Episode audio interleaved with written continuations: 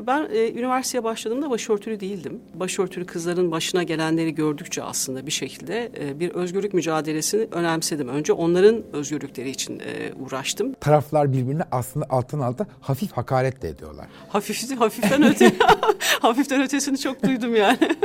ya biraz e, magazinde şey görüyorum ne diyelim bir ke- kekremsi diyorlar ya eskiler. Şu anki magazinde bir kekremsi bir hal var yani. Sası. Evet sası. Aa güzel kelime. eski eski tadı yakalayamıyorum yani. Değil mi? Evet. Özlem Hanım merhaba. Merhabalar. Hoş geldiniz. Hoş bulduk. Sadece kendi merak ettiklerimi soruyorum. Harika. En sevdiğim şey sahici merak. evet. Ee, avukat olduğunuzu biliyorum. Doğru. Ee, kaç yıldır siyasetle uğraşıyorsunuz? O uzun bir soru. Ee, 2002'den beri AK Parti kurulduğundan beri siyasetle ilgileniyorum. Kurucularından değilsiniz ama AK Parti'nin Genel Merkez çalıştınız. Genel Merkez Kadın Kolları'nın kurucularındanım. Sonra 2003 yılında İstanbul'a geldim. AK Parti İstanbul İl Yönetimi'ne girdim. Sonra İstanbul'da ben tanıtım ve medya başkanlığı yaptım 10 yıl. Daha sonra İstanbul Kadın Kolları Başkanı oldum. Sonra milletvekili oldum 25. dönemde. Ee, siyasetin cilvesi o dönem 26'da olmadım. Cumhurbaşkanı Başdanışmanı oldum. Şimdi tekrar 27. dönemde yeniden milletvekili oldum. Yani çok uzun bir süredir aslında siyasetin içerisindeyim. Yüz- Memnun musunuz siyasetin içinde olmaktan? Ha bu soruyu galiba kendime hiç sormuyorum. Çünkü sormuyorum çünkü e, şartlar, olaylar beni siyasetin içerisine getirdi. Yani aslında siyaseti hayatımdan ayrı bir şey olarak düşünmüyorum. Benim hayatımın bizatihi kendisi aslında siyaset dediğim şey. Yaşadığınız herhangi bir şeyden dolayı mı yoksa hayır ben E, siyaseti ki, çok yani- seviyorum mu? En önemlisi başörtüsü yasakları. Yani bu yasaklarla beraber aslında e, ben e, normal şartlara hakim olmayı hedefliyordum. Hukuk fakültesine geldiğimde. Siz de hukukçusunuz biliyorsunuz. Tek e, tercih olarak hukuk fakültesine geldim ben. Fakat hayat, olaylar beni kendi mesleğimi icra edemez hale getirdi. Ve sonuçta da aslında kendim için değil belki ama Türkiye'de özgürlükler adına bu yasakların ortadan kalkması için e, tek çözüm yolunun siyaset olduğunu gördüm. Ve e, süreç böyle başladı ve nihayetinde de e, hayat e, galiba e, arkasından koştuğum şeylerin gerçek olmasına imkan verdi. Ve ben 25. dönemde ilk defa Türkiye'de başörtülü aday olup seçilen milletvekillerinden bir tanesi oldum. Şimdi de Türkiye'nin ilk başörtülü grup başkan vekiliyim. Yani tabii bunları artık başörtüsüyle ilgili bir şey olarak yapmayı geçeli çok oldu aslında. Ama nihayetinde ben yola çıktığımda en önemli mesele bir özgürlük arayışıydı. Ee, bir zaruretti yani siyaset benim için, benim gibi kadınlar için. Ee, İstanbul Hukuk mezunu musunuz? Evet. O zaman da siyasetin içinde miydiniz? Yani okurken de. Ben e, üniversiteye başladığımda başörtülü değildim. Başörtülü kızların başına gelenleri gördükçe aslında bir şekilde e, bir özgürlük mücadelesini önemsedim. Önce onların özgürlükleri için e, uğraştım, öyle söyleyelim. Sonra fakültede ben de başımı örttüm. E, doğrusu e, şey diye düşünebiliriz. Yani siyasetin içinde misiniz sorusu siyaset kelimesi maalesef Türkiye'de erozyona uğramış kelimelerden bir tanesi. Ama ben her zaman bir hak, adalet arayışının içerisindeydim. Yani çocukluğumdan itibaren adalet kavramı beni çok etkileyen bir kavramdır. Ee, her yer, adalet arayışının olduğu her yerde var olmuşumdur diyebilirim. Evli misiniz? Ee, değilim, boşandım. Çocuğunuz var. Tabii üç tane oğlum var, Ee, yetişkin üç oğlum var, üniversite mezunu üçü de. Ve onlarla beraber birlikte bir aile olarak devam ediyoruz yola. Mecliste çok sert tartışmalar oluyor. Ee, ve orada biz Özgür Özel'den öğrendik ki hepimiz e, aslında orada bütün sorumluluk grup başkan vekillerine ait. Evet, evet. E, ve o arka odada da bir sulh hali sağlanıyor. Yaşıyoruz, evet, yaşıyoruz. E, bir kadın olarak bu kadar gergin görüşmelerde gruba hakim olmak, işte o, o gerginliğe hakim olmak çok zor bir şey değil mi Özlem Hanım? Şöyle aslında galiba bir kadın olarak cümlesini hemen hemen hayatımda hiç kur- kurmayanlardanım. Yani kendimi herhalde bu yasakları saymazsak başörtüsü meselesini bir kadın olarak di- diyebileceğim bir mağduriyet yaşadığım bir şey olmadı benim bugüne kadar. Çünkü bana her zaman yani çocukluğumdan itibaren ben evin ilk çocuğuyum. Ee, uzun yıllar iki kız kardeştik. Çok sonra bir erkek kardeşimiz oldu. Annem babam e, bana bir sen bir kızsın şunu yapamazsın diye bir şey öğretmemiş hiç. Böyle bir şey yok yani benim kafamda. O yüzden kızların yaptığı işler, erkeklerin yaptığı işler falan diye bir ayrım yok benim zihnimde. Ama bakarsak e, resme çok zor bir iş grup başkan vekilliği. Bu zorluk aslında en önemli zorluğu bence bir grup adına çok canlı, çok dinamik bir e, ortamda ve gergin bir ortamda en doğru hareketi ve en doğru kelimeyi bulmaya çalışmak bence en zor olanı. Grup zaten e, çok e, tek tek baktığınızda fevkalade iyi CV'lerden, fevkalade güzel insanlardan oluşuyor. İktidar da böyle, muhalefet de böyle. Fakat genel kurula geldiğiniz zaman genel kurulun doğası sizi olduğunuzdan daha gergin bir hale getiriyor ve kendi kimliklerinizin yani şahsen özlem özlem olmanın, e, işte özgür olmanın ötesinde başka kimliklerle yüklendiğiniz için üzerinize başka ağırlıklarla geldiği için daha sert e, tartışmalara meyyal genel kurulun havası. Oysa ki oradan çıktığınız andan itibaren kendi bizatihi kimliğinize dönüyorsunuz ve her şey olağan akışında devam ediyor. E, o sebeple bakıldığı zaman genel kuruldaki e, tartışmaların her zaman dozu, gerginliği gündelik hayatın çok ötesinde. Oradaki tempoyu düşürebilmek aslında Türkiye'nin e, gerçek resmine daha uygun diye düşünüyorum düşünüyorum. Gündelik hayatta bu kadar gergin değiliz çünkü. Türkiye'de değil yani. Mesela geçen gün çok büyük bir kavga oldu. O gün ben nöbetçiydim. Mesela ben merak ben ettim. Ben nöbetçiydim. Mesela hani bir kadın vekil hani şimdi orada bir şiddet var öyle ya da böyle şiddet yani. Çok. Bir kadın vekil orada ne yapıyordur mesela kendini nasıl koruyor? Bir sıranın üstüne mi çıkıyor? Ne yapıyor? Ne oluyor yani? Yani Çünkü orada bir arbede var. Kimin orada evet. Belli değil. Orada orada şunu fark ediyorsunuz ki o e, kargaşa içerisinde ayağınız takılsa yere düşseniz kalkamazsınız.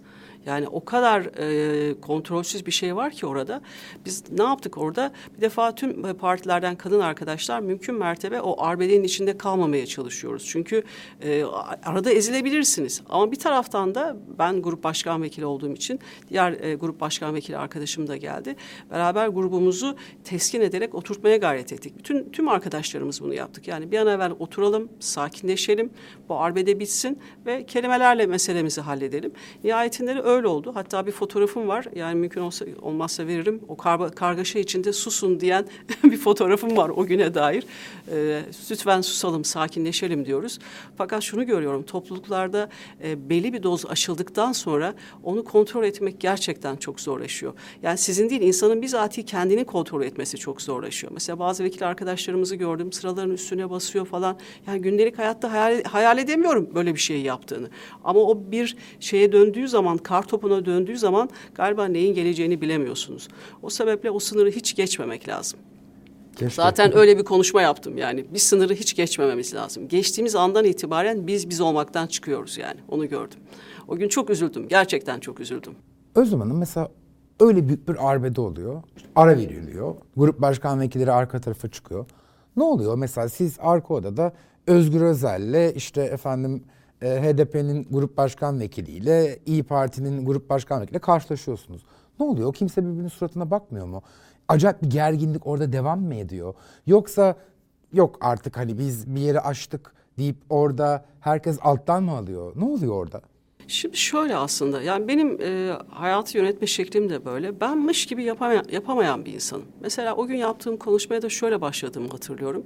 Ya bir şey varken bir şey yokmuş gibi davranamayız yani. Arkaya geçtiğimiz zaman da başlangıçta mesele neyse e, orada ya hiçbir şey yokmuş gibi bir hava içerisinde olamıyorsunuz. Ben olamıyorum.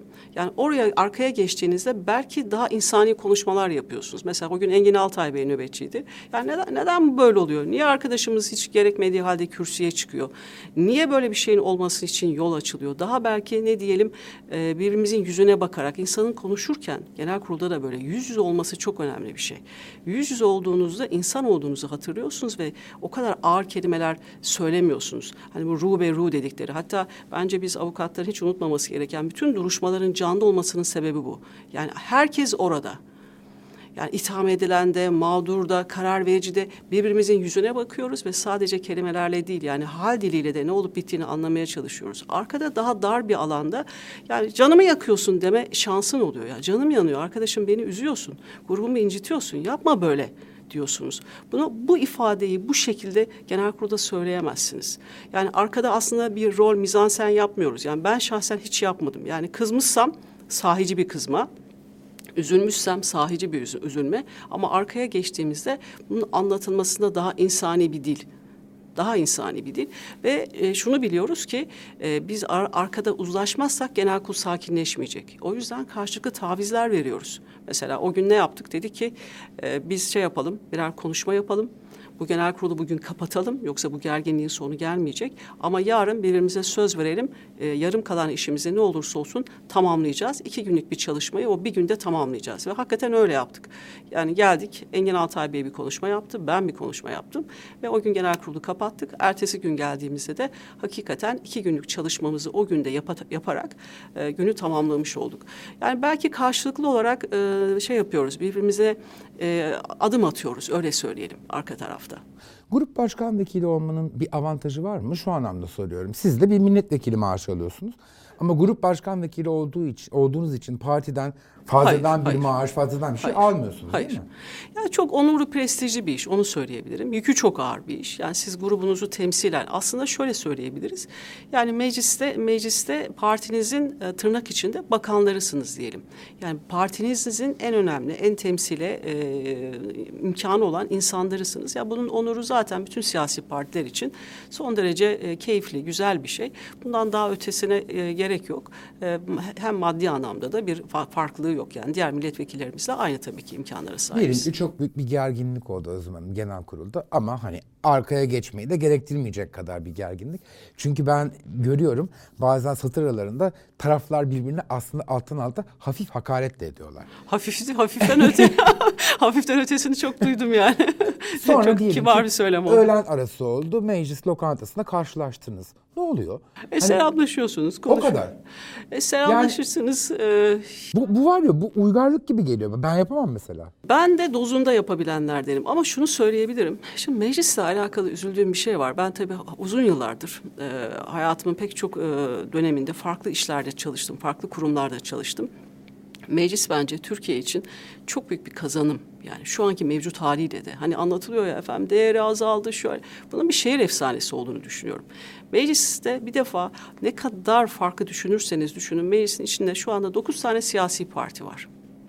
Onların beş tanesinin grubu var ve her birimiz birbirimize tahammül ederek çok ağır ekstrem şeyleri birbirimize söylüyoruz ve işitiyoruz. Ve sonra işte birlikte ortak mescitlerimiz var, restoranlar ortak, kuaförler ortak, işte insanlar bir araya geliyor, seremoniler yapılıyor, bayramlarda törenler yapılıyor, aynı anda sıraya giriyoruz ve o kadar aslında iç içe doğal harmoni içinde yaşayan bir hayat var ki temas etmeme imkanınız yok. Yani böyle baktığınızda aslında Türkiye'nin bir remzi meclis. Yani Türkiye'de ne varsa aslında mecliste de o var. Hem milletvekilleri açısından öyle hem de meclise günde e, 20 bin insan geliyor. Şu an ziyaretçi yasağı var ama e, Türkiye akıyor meclise. Yani Türkiye'de olan biten ne varsa siz orada oturduğunuz yerde bütün kelimeler size koşuyor. Bütün meseleler size koşuyor ve sizden bir çözüm arıyor. Böyle bakıldığı zaman e, meclis e, aslında uzlaşabileceğimiz, birbirimize karşı ne kadar kızarsak kızarım. Hani ailelerde böyledir ya, annenizi çok seversiniz ama kızarsınız. Evladınızı çok seversiniz ama yeri gelir kızarsınız. Aynen onun gibi birbirimize ne kadar kızarsak kızalım, günün sonunda aslında bir Türkiye resmini görüyorsunuz ve o sizde bir şeye sebep oluyor. Bir merhamete, bir anlayışa, e, bir birbirinizi anlama ihtiyacına sebep oluyor. Sükunete sebe- sebep oluyor günün sonunda genel kurulun dışında ve hiç temas etmeyeceğiniz insanlara temas ediyorsunuz. Düşünmek durumunda kalıyorsunuz. Ne bileyim işte. Mesela siz HDP'li milletvekilleriyle konuşuyor musunuz? Tabii ki. Ama biz dışarıdan bizim algımız hiç öyle değil. Şimdi onu söyleyecektim. Mesela bizim e, İstanbul İstanbul'da HDP vekili var bir Ali Kenanoğlu. Tokatlı kendisi. E, beni geçen ziyarete geldi. Tokat'taki e, Alevi köylerimizle alakalı bir e, mesele vardı. Onun üzerine oturduk konuştuk. E, Alevi Federasyonu'ndan e, arkadaşlarımız gelmişlerdi. E, işte CHP'li arkadaşlarımız nasıl geliyorlarsa onlar da tabii ki geliyorlar. Ama onlarla insani bir ilişki kuruyor olmamız milletvekili olarak yani benim bir insan olarak bir milletvekili olarak ilişki kuruyor olmam HDP'nin siyasetine muhalefet etmemi ortadan kaldırmıyor. İkisi başka bir şey aslında. Çünkü ben HDP'nin genel anlamda duruşunu e, son derece bizim açımızdan e, farklı görüyorum ve problemli gördüğüm çok noktası var ve bunları da zaten genel kurulda bizatihi söylüyorum. Ama bu temas etmemize, konuşmamıza engel değil.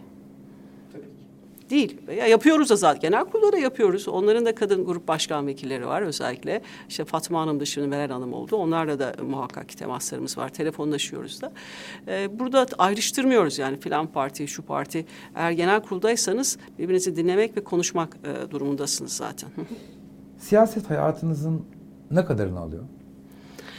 İşte yolun başında söylediğim gibi hayatı böyle kompartmanlara ayırmıyorum. Bir taraf hayatım, bir taraf siyaset falan ev gibi değil. Hepsi aslında yani o tamamının içerisinde bir ortak bir hayat yaşıyorum. Yani benim evde iş yaparken de, çocuklarıma yemek yaparken de siyasetle ilgili bir kurgum oluyor. Şu an işte eve gideceğim e, çocuklarla birlikte olayım diye. E, hepsini bir bütün olarak görüyorum. Ama günün sonunda yaptığım her işin e, sonunda siyasete dair bir yol var yani öyle söyleyebilirim. Biraz evvel gelirken yolda durdum, arabayla geldim Ankara'dan. E, ben de herkes gibi indim. Birkaç alışveriş yapayım istedim. Hemen insanlar geldiler. Aa Özlem Hanım işte fotoğraf çektirebilir miyiz? Ne olacak memleketin hali? İşte bu da bir siyaset anlatıyorum. Dün toplantı yaptık. Merak etmeyin, sakin olun. Siyaset bu da bir siyaset. Yani siyaset aslında kafanızdaki meseleleri anlatmak için bir doğru yol, bir doğru mecra. Ben öyle düşünüyorum. Kendi Türkiye, dünya kurgumu anlatmak için e, kullandığım bir mecra e, siyaset. Peki ama mesela ailenize yeteri kadar vakit ayırabiliyor musunuz? Annenize, babanıza, çocuklarınıza. Çünkü Evet. anladığım e, sizin hayatınızın neredeyse yüzde yüzünü kapsıyor. Evet, evet. Yüzde yüzünü kapsıyor. Öyle söyleyebilirim. Şöyle, e, şimdi Tokat vekiliyim. Daha evvel İstanbul milletvekili olmuştum. Annem babam çok memnun oldu tabii. Ben Tokat milletvekili olunca. Onlar Tokat'ta yaşıyorlar. Çokça işte gidiyorum, görüyorum. E, o manada onlar çok daha memnunlar. Çocuklarım da e, sanıyorum büyüdüler artık. Galiba benim e, içinde bulunduğum yaş çocuklarım artık yetişkin delikanlı. Üçü de. E, onları kendim büyüttüm. Benim hiç bakıcım olmadı. Ben ilk hayatım, onlar küçükken ilk yedi yılını e, kendim e, büyüterek geçirdim. E, o dönem hiç çalışmadım işte bu şartlar da çalışmaya müsaade etmiyordu. E, doya doya bir annelik yaptım diyebilirim. Hiç bakıcım olmadı. Yani yedirdim, içirdim, büyüttüm. Okula başladılar ve tüm bu işleri aslında onlar büyüdükten sonra, okula başladıktan sonra yaptım. Ve e, onlar da devam eden bu süreçte bu hayatı galiba beraber ya- yaşayarak diyelim öğrendiler diye düşünüyorum. Onlar da benim çok destekçim her konuda. Onlar da bir siyasi parti üye mi? Ya o yaşa geldiler. o tabii ki. Tabii benim büyük oğullarım e, 28 yaşında. Oo. İkizler, küçük oğlum da 26 yaşında. E, Oo, Yetişkin. Evliler. Ev, istiyorum. Buradan evlensinler Artık kayınvalide olayım istiyorum. Evet, babaanne olmak istiyorum. İnşallah olur. E, arzu ediyorum. Henüz evli değiller. Çok isterim evlenmelerini. E, onlar artık koca yetişkin insanlar. Kendi hayatları var. Bir süre iki tanesi yurt dışındaydı zaten. Orada eğitim alıyorlardı. E, şimdi iki tanesiyle beraberiz. E, bir oğlum yine yurt dışında. Yani ben e, vicdan azabı çekmiyorum bir tarafıyla. Çünkü dediğim gibi ben çocuklarımı baktım, büyüttüm, belli bir şeye getirdim döneme. Ama şunu hissediyorum tabii. Yani ne kadar büyük olursak olalım, e, aile içerisinde geçirdiğiniz zamanı özlem duyuyorsunuz. Yani benim için mesela dinlenmek, tatil yapmak demek, eve gelmek demek. Yani evet çocuklarıma Sizin gelmek iki demek. eviniz var. Konuşmalarınızdan öyle anlıyorum. Hatta üç As- gibi. Tokat, Tokat. Tokat, Ankara, evet sabit bir evim ve İstanbul, evet. Üçe böldüm. İstanbul'da da bir eviniz var. Orada yalnız yaşıyorsunuz. Asıl evim İstanbul'da. Çocuklarımla yaşıyorum. Asıl Ankara'da evim. da bir eviniz var. Ama Ankara'da da bir evim var. Orada yalnız yaşıyorum. Oraya çocuklarım e, çok vakit bulup gelemiyorlar. E, Tokat'ta da anne babamla çocukluğumdan büyüdüğüm ev. Asıl evim. e, Tokat'a gittiğimde de çocukluğumda büyüdüğüm eve gidiyorum. Zor. Çok zor. Evet. Ya böyle yaşamak, bu kadar çok seyahat ederek yaşamak, tabii yurt dışını falan saymıyorum artık. Bu kadar seyahat ederek yaşamak gerçekten çok zor bir iş. Ama galiba hep yıllardır böyle geldiği için bunu ayrıca bir yük edinmiyorum. Üf diye başlamıyorum güne yani. Ya Allah bismillah başlıyorum. Siyasette garip bir dil kullanılıyor. Mesela bizim gün, gündelik hayatta karşımızdaki insana, tırnak içinde söylüyorum, kibarlıktan hatta hafif insani saygıdan dolayı söyleyemeyeceğimiz kelimeler. Atıyorum şerefsiz, Evet. işte ne bileyim aşağılıksın, Yalancı, yalancısın, müfterisin. müfteri. Mesela ben onları hatta teröristsin. Ben onları dinlerken bazen haberlerde iç- şey oluyorum. Böyle kapanıyorum ve kendimi kötü hissediyorum. Ve siz o konuşmalara maruz kalıyorsunuz. Evet. Yani belki günde yüz kere belki o kelimeleri duyuyorsunuz. İnsanda garip bir duygu uyandırmıyor mu? Ben ne yapıyorum? Burası neresi? Ben niye bu kelimeleri duymak zorundayım? O kadar güzel bir şey söylediniz ki Armağan Bey. Ben bundan çok rahatsızım. Ve bütün samimiyetimle şunu söyle, söylüyor veririm. Genel kurulda bu kelimeleri hiç kullanmadım. Bakın bu, bu kelimeler çok ağır kelimeler. İlk zamanlar biri bana yalancı dediği zaman çok büyük tepki gösteriyordum. Hakikaten çünkü yalancı kelimesi kadar beni rahatsız eden bir şey olamaz yani. Yalancı, işte hırsızsınız. Yüzünüze bakıp mesela insanlar yüzünüze bakıp size diyorlar ki geçen öyle bir cümle vardı. Siz İslam İslam soslu türbanlı soyguncularsınız. Ve meclis ara verdi. Çok ciddi bir gerginliğe sebep oldu. Şimdi bu söz tahammül edilir bir söz değil. Yani bu sözü söylemeniz için elinizde çok önemli bir şey olması lazım yani. Ama o kadar rahat bazı şeyler söyleniyor ki bunu kadınlar da yapıyor, erkekler de yapıyor ve ben bundan fevkalade rahatsızım. Ben kendim yapmıyorum ve bunun yapılmaması için de büyük gayret gösteriyorum. Yani kendi grubumdaki arkadaşlarıma dahil olmak üzere. E buna, buna da müsaade etmiyorum. Ben, ben nöbetçiysem itiraz ediyorum, bunu reddediyorum. Gerekirse meclis ara veriyor ama ben şahsen bu dilin, dilin mecliste olmasını zinhar istemiyorum. Ve kendime de e, genel kurulda sade oturduğum yerden değil, kürsüden de böyle konuşmalarım oldu. Erkek arkadaşların böyle şey dilleri de oluyor. Gel sana dışarıya günü göstereyim falan bu tarz ifadeler de oluyor. Buna itirazlarımızı da dillendirdiğim zamanlar oldu. Ee, biraz evvel ifade ettiğim gibi yani genel kurulun dili çok önemli. Çünkü sokakta böyle bir dili yok. Yani bunlar istisnai haller. Yani, Emin değilim Özlem Hanım. hayır yani şöyle söyleyebilirim. Yani biz birbirimize farklı fikirden de olsak böyle hitap etmiyoruz. Bunun olabilmesi için karşılıklı bizatihi bir husumet lazım. Sokakta bunu insanlar birbirini söylese yumruk yumruğa kavga Aynen öyle çıkar. olur. Yani ancak birbirine şahsi husumeti olan, birebir temas eden insanlar bu sözleri söylerler. Ama hayatınızda ilk defa işte böyle karşı karşıya geldiğiniz belki sadece genel kurulda gördüğünüz bir insanın çıkıp size bu kadar ağır şeyler söylemesi sizin tahammül sınırlarınızı zorluyor. Onu demek istiyorum istiyorum. Yani şeyin sebebini anlayabilir, sokakta var mı? Var ama sebebini anlayabilirsiniz. Fakat genel kurulda olanlarda çoğu kez sebebi anlamakta zorlanıyorsunuz. Ve ben şöyle düşünüyorum. Yani siyaset yapmak o kadar zor bir iş ki bu ayrıştırıcı dili kullanmak bazı siyasetçilere kolay geliyor. Ama şunu görüyorum. Türkiye bu kadar zaman içinde yani ben siyasetin içinde bulunduğum süreyi e, bizatihi gözlemleyerek söyleyebilirim. Ben Türkiye'de insanların çok değiştiğini görüyorum. Ya sadece gençler değil, biz de değişiyoruz. Ben hayat 30 sene evvelki gibi bakmıyorum. Yani üniversitedeki özlemden çok farklı bir yerdeyim. E, görüntü olarak aynı olsam bile yani e, e, seçimlerim açısından kafa olarak daha farklı bir yerdeyim. Ve insanların artık birbirlerini farklı olarak da, da sevebildiklerini, farklı olarak da benzer hayalleri kovalayabildiklerini görüyorum. Ve siyasetin de bence olması gereken dil vatandaşın kendi içerisinde yarattığı o dili yakalayabilirse siyasetin çıtası bence e, yukarıya çıkacak. Ve ben e, gün, e, günlük hayatta insanlarımızı bir siyasetçilerin önünde görüyorum zaman zaman. Bizim onları yakalamamız lazım diye düşünüyorum. Siyasette insan ajandası var mıdır? Yani mesela siz AK Parti'nin kuruluşunda çalıştınız. İstanbul İl Başkanlığı'nda tanıtımda çalıştınız. Sonra Cumhurbaşkanlığı danışmanı oldunuz. Milletvekili oldunuz. Bundan sonra ne? Bakan mı olmak? AKP Genel Başkanı olmak mı? Ne nedir? Ajandanız tabii ki olabilir. Ya bir tercih meselesi. Fakat ben başından beri e, bir ajandam olmadan bu, bu işi yaptım. Yani hayatı yaşarken işte onu olayım, bunu olayım. Hatta bazen şaşıyorum. İnsanların ne güzel diyorum. Onu olmak istiyor, bunu olmak istiyor. Benim kafamda e, birinci mesele neyse yaptığım iş onu iyi yapmayı e, önemsiyorum.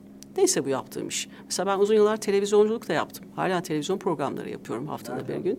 Ee, Kanal 7'de e, kadın programları yaptım. Hafta içi beş gün. Hayatın içinden diye bir programımız vardı. 20 yıl evvel aşağı yukarı. Ee, ve şunu gördüm yani siz hangi işi yaptığınız işi iyi yaparsanız avukatlıkta da böyle bir dava alırsınız onu iyi yaparsınız o size başka bir dava getirir. Burada da işinizi iyi yaparsanız hayat sizi başka bir yere taşıyor. Yani buradan efendim daha iyisini olayım, daha iyisi hamdolsun yani şu an bulunduğumuz yer zaten fevkalade iyi bir yer.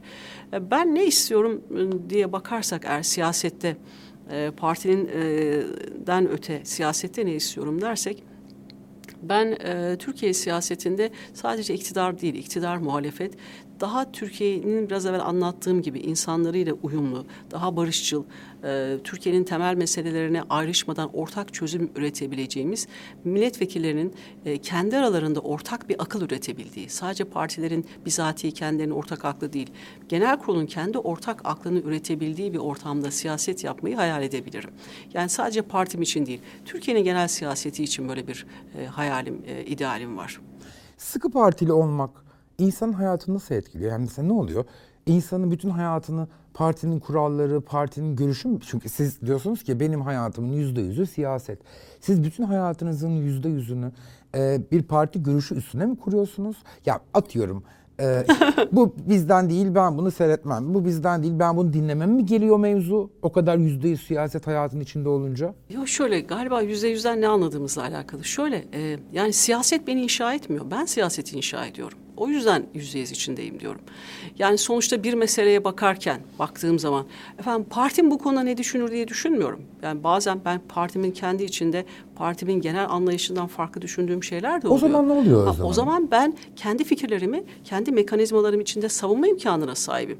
Yani biz bulunduğumuz mesela dün akşam işte uzun bir toplantı yaptık. Orada bir kanunla alakalı farklı görüşler var. Hepimiz baş yolun başında aynı görüşte değiliz. Ben kendi tezimi savunuyorum. Arkadaşlarım kendi tezlerini savunuyorlar.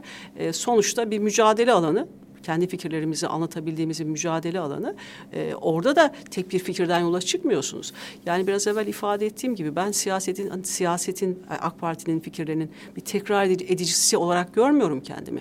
Aynı zamanda AK Parti'nin politikalarının inşasında kendi hayallerimi anlattığım bir yer olarak düşünüyorum. Kendi kafamdaki fikirlerle uyuşmasa nasıl bu partide ben var olabilirim ve nasıl hayatım gibi algılayabilirim? O zaman kendi hayatım başka bir şey olur. AK Parti'nin hayatı başka bir şey olur. Ben öyle görmüyorum. Kendi fikirlerimle örtüştürmeye çalıştığım bir siyasal hareketten e, bahsediyorum. Mesela diyelim sizin bir fikriniz var. Parti de bağlayıcı bir karar aldı ama siz partinin bağlayıcı aldığı karar gibi düşünmüyorsunuz. Ama grup başkan vekili olarak da o fikri savunmak zorundasınız. Çok zor bir iş değil mi bu? Ben sahiciliği çok önemsiyorum Armağan Bey. Ne oluyor o gün? Bugün ben nöbetçi olmayayım mı diyorsunuz? Öyle, öyle, öyle bir şansınız yok. Şimdi o kararı siz veriyorsunuz. Yani buraya oturduğunuz zaman mesela ben ölümüne bir şeyi savunmayı asla doğru bulmuyorum. Mesela kendi fikirlerimi, tezlerimi bile hep bir marjla savunurum.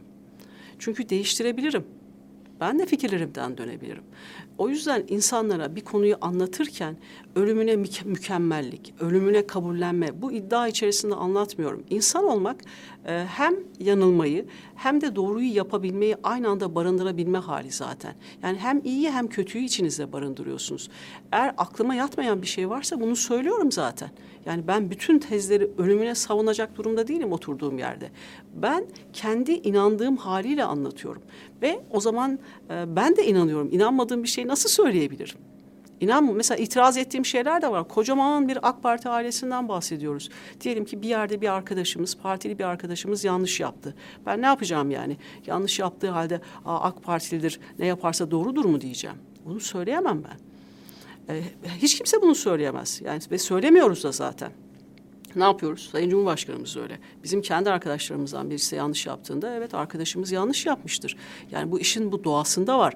Yani biraz evvel anlattığım şey buydu zaten. Yani biz siyaset anlayışımızda çok e, tabii olarak doğruya doğru eğriye eğri dediğimiz zaman ancak kabul görebiliriz. Kuruluşundan beri AK Parti'nin içindesiniz. Ve AK Parti neredeyse hiç seçim kaybetmedi. Evet hamdolsun. Son yerel seçimde üç büyük şehir kaybettiniz. Ne oldu o gece? Ne hissettiniz? Çünkü 18 yıllık bir dönemde hiç seçim kaybetmemişsiniz. AK Parti'nin bir sürü önemli kademelerinde görev yapmışsınız ve o gün AK Parti kendisi için çok önemli olan üç tane büyük şehrin büyükşehir belediye başkanlığını kaybetmiş. Ne hissettiniz o zaman? Çünkü ilk yenilgi. Şimdi tabii tam yenilgi olarak tanımlamayabiliriz belki. Şöyle söyleyeceğim. Ben e, İstanbul'da e, bu teşkilat var olduğundan beri her seçim gecesini partide, il başkanlığında sabahlayarak geçirmiş birisiyim. E, tanıtım medya başkanı olduğum için, sonra kadın kolları başkanı olduğum için.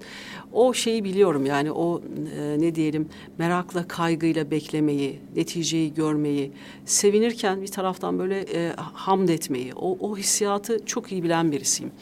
E, o gece tabii ki ben Tokat'taydım yani ben yeni seçim bölgem Tokat. İlk defa o dönem, o akşam ben İstanbul'da değildim. Tokat'ta kendi ilimdeydim. E, tabii kendi ilimden e, ziyade çünkü biz e, görüyorduk resmi Tokat'ta seçimi kazandığımızı. E, İstanbul benim en merak ettiğim şey yani İstanbul demek benim e, şey diyorum hafızam diye ifade ediyorum. Benim hafızam İstanbul her şey yaşadığım şey. Ee, öyle bakıldığım zaman çok derin bir tabii ki üzüntü yaşadım çok tabii olarak. Ama beraberinde şu var. İstanbul'da aslında biz e, meclis üyeliklerinde yani meclis aritmatiğinde birinci olan partiyiz. Ve şu ana kadar aldığımız oylardan da daha az bir oy almadık aslında. Tam tersine oyumuzu da yükselttik. Ama ona rağmen biz İstanbul Büyükşehir Belediye Başkanlığı'nı alamadık. Fakat mecliste çoğunluğu biz aldık. O yüzden bunu böyle tamamen bir kayıp olarak görmüyorum. Bir tarafıyla kazandık, bir tarafıyla kazanmak istediğimiz şeyi e, alamamış olduk. E, bu tabii siyasette e, bunlar da öğretici oluyor. Yani dönüp bakmak için kendinize. Yani biz neyi daha iyi yapabiliriz? Oyumuz artmış ama ona rağmen İstanbul'u alamamışız. O halde neyi daha iyi yapmamız lazım? E, nerede hata yaptık? Bunları sorgulamak için yani bize meclislerde insanlar oy vermiş. Demek ki biz oyu alma potansiyeline sahibiz. Bu, e, bu muhasebeyi yapma e, açısından tabii ki e, üzülüyorsunuz. Ben şahsen çok üzüldüm. E, biliyorum ki bütün arkadaşlarım öyle hissettiler. E, teşkilatlarımız işte kadın kollarından arkadaşlarımız onlar da hakeza öyle. E, ve nihayetinde de bu, bu tablo karşısında da tabii de Türkiye'de demokrasinin bir şeyi bu tezahürü. Kazanan kişiyi de diyorsunuz ki size hayırlı olsun kazandınız. Tebrik ediyorsunuz ve beraber bir çalışmanın formülünü buluyorsunuz yani. Bu kadar çok siyasetle e, iç içe olunca çocuklarınız ya anne biraz bize zaman ayır falan demiyorlar mı? Hoş 28 yaşında da gençler herhalde çok anne bize zaman ayır demiyordur ama. Öyle bir cümle söylemiyorlar ama biz de ne diyelim bulduğumuz her fırsatı beraber geçirmeye e, gayret ediyoruz. Bir de şu var tabii yan yana olup uzak olmak da var hayatta. Yani uzaktayken yakın olmak da mümkün. Biz uzakta da olsak ya ben Ankara çok da uzak bir yer değil belki ama işte gün içinde ne yapacağız, nasıl yapacağız? Ya yani birbirimizden haberdarız. Beraber planlar yapıyoruz. İşte iyi gördüğümüz bir şeyi paylaşıyoruz. Ee, çocuklar Allah muhafaza başına en ufak bir şey gelse hemen anne böyle der hemen e, annelerini ararlar. İşte anne ne yapalım? İşte şöyle mi yapalım? Yemek yapacaklar ararlar. Bunu böyle mi pişirelim? Güzel yemek yapıyorlar artık bayağı öğrendiler. Hatta benden daha iyi yapıyorlar. Ee, bazen e, oluyor işte arıyorum, e, oğlum eve geliyorum ne pişiriyorsunuz bana diyorum. Biraz rolleri tersine çeviriyoruz. E, tabii ki yani daha çok vakit geçirelim isterdim ama e, benim gibi çocuklarınızı büyüttükten sonra böyle artık e, yetişkin delikanlı olduğunda galiba annelerin öğrenmesi gereken şey ki ben öğrendim. Çocuklarınızın e, yürüyüp gitmesine müsaade etmeniz gerekiyor. Aslında yani hem onlar bana müsaade ediyor hem de ben onlara müsaade ediyorum. E, herkesin kendi hayatını olgunlaştırması için. Anneniz babanız sizi televizyonda meclis seyrederken endişeleniyorlar mı Özlem Hanım? E, tabii babam e, çok acayip eleştirmendir. Benim annem babam e, öğretmendi. Emekli oldular şimdi. E, iyi bir şey yaptığımda ilk babam söyler. Yanlış bir şeyse onu da söyler. Bu iyi değildi, öyle olmasın, şöyle olsun. E, bir kaygıdan ziyade böyle bir eleştirmen gözüyle. Bir öğretmenlerim vardır ya çocuğum öyle olmasın falan. İlk eleştirilerimi babamdan alırım. Genelde olur genel kuruldayken. Hani o, o günde nöbetçi misiniz? Meclise arbede çıktı. Meclis TV işte yayını kesti kuşkusuz arıyorlardır. Tabii, ne oldu kızım tabii, iyi tabii, misin? Tabii tabii ki kaygılanıyorlar, merak ediyorlar. Ee, çok normal bir şey tabii. Ee, babam daha fazla kaygılanıyor. Annem biraz daha bakıyorum daha cool davranıyor. daha sağ sakin. Ee, ama birbirimize karşı o, o arbede içinde bile anlayışlıyız. Mesela e, o kapalı oturumda da ufak bir gerginlik olmuştu. E, CHP vekillerimizden e, e, şey, Antmen var. E, Mersin milletvekili. O hemen geldi Özlem Hanım orada kalmayın dedi. Sizi şöyle kenara alalım. Yani sadece kendi arkadaşlarımız değil yani farklı partilerden e, Alpay Antmen e, hemen beni yardımcı oldu. Beni kenara doğru e, aldı. E, biz e, orada da şey unutmuyorsunuz yani belli bir doza kadar yani insan olduğunuzu unutmuyorsunuz. Unutmamamız lazım zaten yani. E, önce insan. Öyle tabii. Önce o. Hele şu günlerde. Onu da lütfen söyleyelim bir cümleyle. evet değil mi? Hiçbir şey yokmuş gibi bu koronavirüsü varken. Siz nasıl dinleniyorsunuz Özlem Hanım? Ne yapıyorsunuz? Film mi seyrediyorsunuz? Müzik mi dinliyorsunuz? Roman mı okuyorsunuz? Okumayı seviyorum hakikaten. E, fırsat buldukça muhakkak. Yani gün içinde fırsat yaratıyorum daha doğrusu. Her gün bir parça kendime biraz ödev gibi de çıkarıyorum. E, okuyorum, müzikle ayrıca ilgileniyorum. E, uzun yıllar çok sesli koroda çalıştım. Sesiniz de güzel yani. evet biraz onunla da ilgileniyorum. E, bu arada e, mesela ev işiyle uğraşmak beni çok dinlendirir. Tasnif etmek. Hatta geçenlerde Oya Baydar'ın e, yazı yazmayla ilgili bir yazısını okudum. Çok ilgimi çekti. Aa dedim çok enteresan ben de böyle bir şey yapıyorum. Mesela bir şeye başlamadan evvel acayip bir temizlik yapıyorum dolapları toparlıyorum, evi düzeltiyorum, bulaşıklı ve onları yaparken kafamda her şey sanki yerine oturuyor neyi nasıl yapmam gereken. Yani kelim, evi toplarken kelimeler zihnimde yerleşiyor. Ne yapmak istediğime, nasıl yapmak istediğime karar veriyorum. Ee, en iyi düşündüğüm anlar e, yalnız Temizlik yaptığım anlar. Yalnız kaldığım, yalnız kaldığım ve o yalnızlık içerisinde e, toparladığım öyle diyelim sadece temizlik değil, tasvip ettiğim zamanlarda kafamın çok iyi dinlendiğini düşünüyorum. Ee, ve e, modern zaman insanları biraz yalnızlıktan kaçıyor ama insan ruhunun şifasının da yalnızlık olduğunu düşünüyorum. Kendi kendine tahammülün önemli bir şey olduğu kanaatindeyim. Böyle, Öyle anlarda da dinleniyorum yani. Böyle dışarı çıkar mısınız? Sinema, tiyatro, işte bale gider misiniz? Giderim. Ee, hoş baleye gitme. En son bir operaya gitmiştim. Ee, Fatih Sultan Mehmet Operası'na gitmiştim ama birkaç yıl oldu. Ee, tiyatroya uzun zamandır gidemedim. Sinemayı takip ediyorum. Eve yakın e, bir yerde sinema var. Ee, bazı filmlere mesela Bohemian Rhapsody'ye iki defa gittim. Bazı filmleri çok beğenip iki defa gittiğim de oluyor. Ee, izliyorum tabii. Netflix herkes gibi ben de bakıyorum. Ne var ne yok. Ee, takip etmeye çalışıyorum. Aslında popüler kültürde siyasetin bir parçası değil mi? Tabii ki. Popüler kültürü hepimiz ya da herkes ben küçümsemem ama herkes küçümsüyor ama popüler Ben- kültürde ya, siyasetin bir Bütün parçası. gazeteleri önce magazin sayfalarından okumaya başlarım. Niye? E, hayatı anlamak için oraya bakmanız lazım. Yani önce oraya bakıyorsun. Hayatın gerçeği orası yani. Ondan sonra işte öbür taraf daha ideal zemine kayıyor. Yani gerçeğinizi görmeden idealinizi nasıl inşa edeceksiniz? Önce bir gerçek resmi görmek lazım. O zaman bu son magazin olaylarıyla neresindeyiz biz hayatın? Ne düşünüyorsunuz? Ya biraz e, magazinde şey görüyorum. Ne diyelim? Bir ke- kekremsi diyorlar ya eskiler. Şu anki magazinde bir kekremsi bir hal var yani. Sası. Evet sası. Aa güzel kelime. eski eski tadı yakalayamıyorum yani. Değil mi? Evet. Çünkü magazin de kendi içine kapandı da o yüzden. Evet bir renksizleşme var. Bana mı öyle geliyor? Yok var doğru. biraz biraz kekremsi geliyor bana. yani. var doğru haklısınız. Vallahi var. Doğru ben de öyle Peki ama hissediyorum. bu renksizleşmeden şikayetçi misiniz? Evet. evet. Evet böyle bakınca şimdi sıradan hayatlar daha renkli geliyor. Aa falan oluyorsunuz yani. Televizyondaki reality show'lara da bakıyorsunuz demek ki Özlem Hanım. Böyle onları şey diyelim habere dönüştüğü zaman e, itiraf edeyim. Yani bazen gündüzleri e, çok tabii evde kalıp televizyon izleme şansım olmuyor ama denk geldiğimde diyorum ki Aa, iyi ki evde değilim diyorum yani. İyi ki evde değilim. E, şeye üzülüyorum tabii ben e, kuşak programı kadınlar için bir kuşak programı 3 yıl canlı hazırlayıp sunmuş birisi olarak e, bazı şeyleri gördüğüm zaman üzülüyorum. Yani o reality programları demek 5 sene 10 sene sonra bu ülke ne olacak demek. Çok önemli. Ve ben ekranı, medyayı çok önemseyen birisiyim. Ee, ve gördüğüm şeylerden e, hüzünleniyorum yani açıkçası. Şunu da doğru bulmuyorum. Efendim insanlar izlemiyor. Yok hayır hayır öyle değil. Yani insanlar her zaman iyinin bir alıcısı var. İyi olanın, güzel olanın. Yeter ki siz onu e, doğru anlatın, doğru ortaya koyun. Ee, öyle olduğu takdirde bunun çok alıcısı var yani bu ülkede ve o yüzden bence pek çok insan e, ekranda e, o rutin akışın dışında başka mecralara yöneldi. İşte YouTube çok bilmiyorum reklama giriyorum ama işte farklı mecralar, sosyal mecralar e, daha Artık YouTube seyircisi televizyondan giderek daha fazla olacak. Öyle gözüküyor. Ben bunu çok tabii görüyorum. Çok tabii görüyorum. Çünkü insanlar e, şey istiyorlar. Yani nasıl diyelim? e, daha sahici, daha daha e, aslında sıradan dediğimiz şey çok lüks bir şey.